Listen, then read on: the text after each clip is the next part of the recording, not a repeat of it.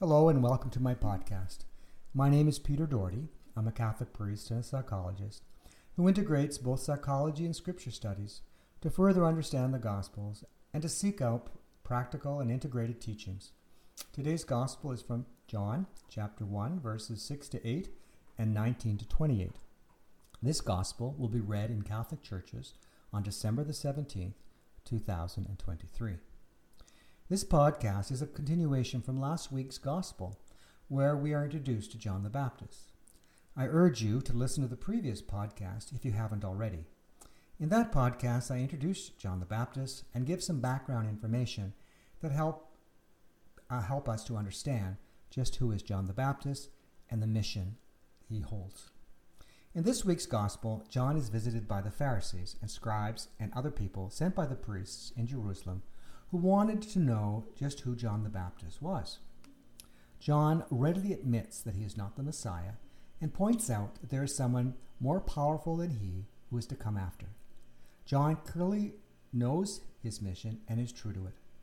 It's unknown if he knew the Messiah was Jesus. Likely he didn't know the Messiah was Jesus until after he baptized him. We have John recognizing Jesus as the Messiah in John chapter 1 verse 35 to 37, where he directs two of his disciples to follow Jesus. Finally, he is asked to provide an answer, and I suspect the answer he gave was not what the people were expecting. He describes himself as the voice crying out in the desert. I want to stop for a moment to reflect on this sentence. The desert has special significance for the people. People went to the desert to get away from the demands of life, to find a quiet place to pray. Jesus himself often withdrew to a lonely place and prayed. We see this in Luke chapter 5 verse 16. Remember, Jesus fasted 40 days in the desert before he began his public ministry. It was after spending time in the desert that Jesus experienced the three temptations. The desert is a lonely place. You don't have other people around for support. It's up to you, and just up to you if you were going to survive in the desert. It was not a safe place. You could not rely on anyone for assistance. The Christian church has a rich history of people leaving everything and retreating into the desert as hermits. The desert could be unforgiving. Forgetting your water jug could be fatal. You would be forced to use your wits about you to survive. There were many dangers. You were on your own, and, and to the point, you were at the mercy of God. You could spend your time in prayer, self sacrifice, and personal reflection. The desert was a place of freedom, though freedom from distractions. And out of this environment comes John, calling for the people to make straight their way to the Lord. No detours, no obstacles, or deviations from the way to the Lord. It sounds simple enough, but what are the detours or deviations and even distractions in our life that make it difficult for us to develop our relationship with God? For some, it could be faith. Maybe something horrendous happened in our life that make it difficult for one to believe that God exists, or that God exists as a truly loving and merciful God. Some may just have difficulty believing. Some may have too many temptations or have gravely sinned already and cannot believe that God could love them, let alone forgive them. Some may be angry at God for something happening in their lives or for not answering their prayer requests. Others may have been hurt by the religious congregations that they belong to and believe that if these people are following God, they don't want to have anything to do with God then. Others may perceive that they do not need God in their lives to be fulfilling. These are only a few examples, and I invite you to contact me if you know of any other reasons that might make our relationship with God difficult. Let me take some time to address these, although I probably cannot approach the depth of feeling some of you may have but hopefully I can provide you with some useful insights. For those who are struggling with faith, please know that having questions and not fully buying into, into the teachings is part actually of an adult faith. I like the story of Thomas, who is criticized and nicknamed Doubting Thomas. That's an unfair criticism, for he acknowledged his disbelief and was very specific about what he needed to believe. He had to be able to put his hands into the wounds of Jesus. He is a role model for every adult desiring a mature faith. doubting is not necessarily a threat. I urge you to reflect on what you do need so you can develop your faith. I encourage people to pray for the eyes of faith to recognize when and where the Spirit is active in their lives. Pray for the ears of faith to hear the gentle whisperings of our God. I urge you to read 1 Kings chapter 19 verses 10 to 13.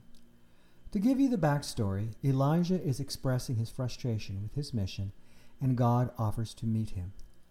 I won't do a spoiler alert, so you'll just have to read the passage, but trust me, it'll be worth it. Others may be angry at God. Let me assure you that God can handle your anger, and being angry at God is not itself a sin. Anger is not a sin. It is what we do with the anger that can lead us to sin. I urge you to look at the whole of your life, and if possible, try to be fair. How many times has God disappointed you? You might want to work with a spiritual director to, to help you see the times that God was there for you. Even in the rough times, can you see the hand of God in the crisis? We need to recognize that God's ways are not our ways.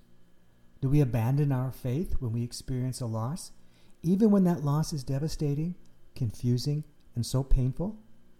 Do we forsake our faith because we do not understand? It's okay to feel hurt and angry at God.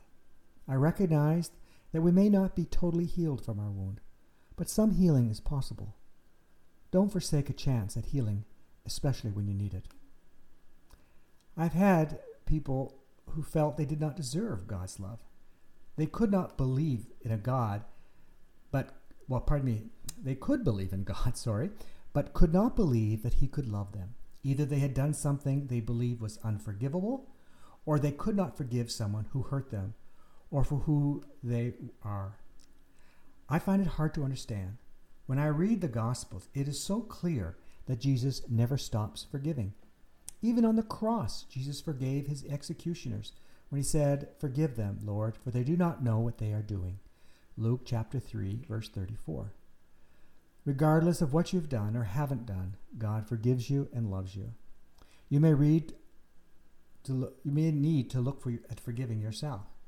If you have trouble forgiving someone, I urge you to read Forgiveness, Breaking Free and Moving On.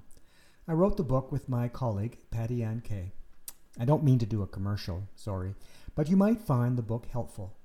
I find it puzzling that forgiveness is so important in our Christian faith, and yet there are so many dysfunctional beliefs held by Christians about forgiveness.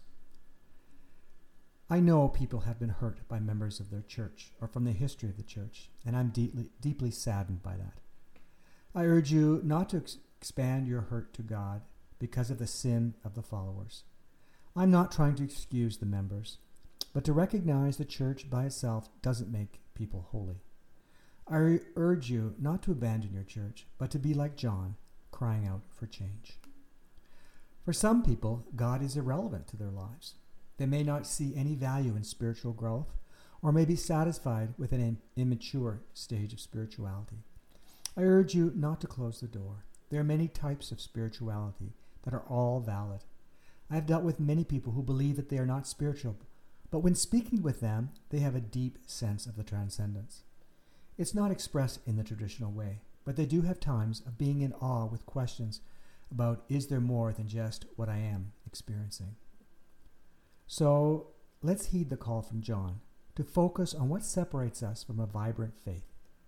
And let us have the courage to explore ways we can deepen our faith and make straight our paths. Thank you for listening. If this is the first time you've heard my podcast and you are interested in hearing more, I urge you to listen to my first podcast where I outline my approach. Every Sunday, I release a new podcast focusing on next week's gospel. I invite you to listen, and I hope the reflections are useful to you. You can also reach me by email. That's peter.doherty, O-M-I, at gmail.com. So that's peter.doherty, D-O-H-E-R-T-Y, O-M-I, at gmail.com. If you have any questions or suggestions on how I can make this podcast more effective, please let me know. I appreciate the feedback. God bless and wishing you the best.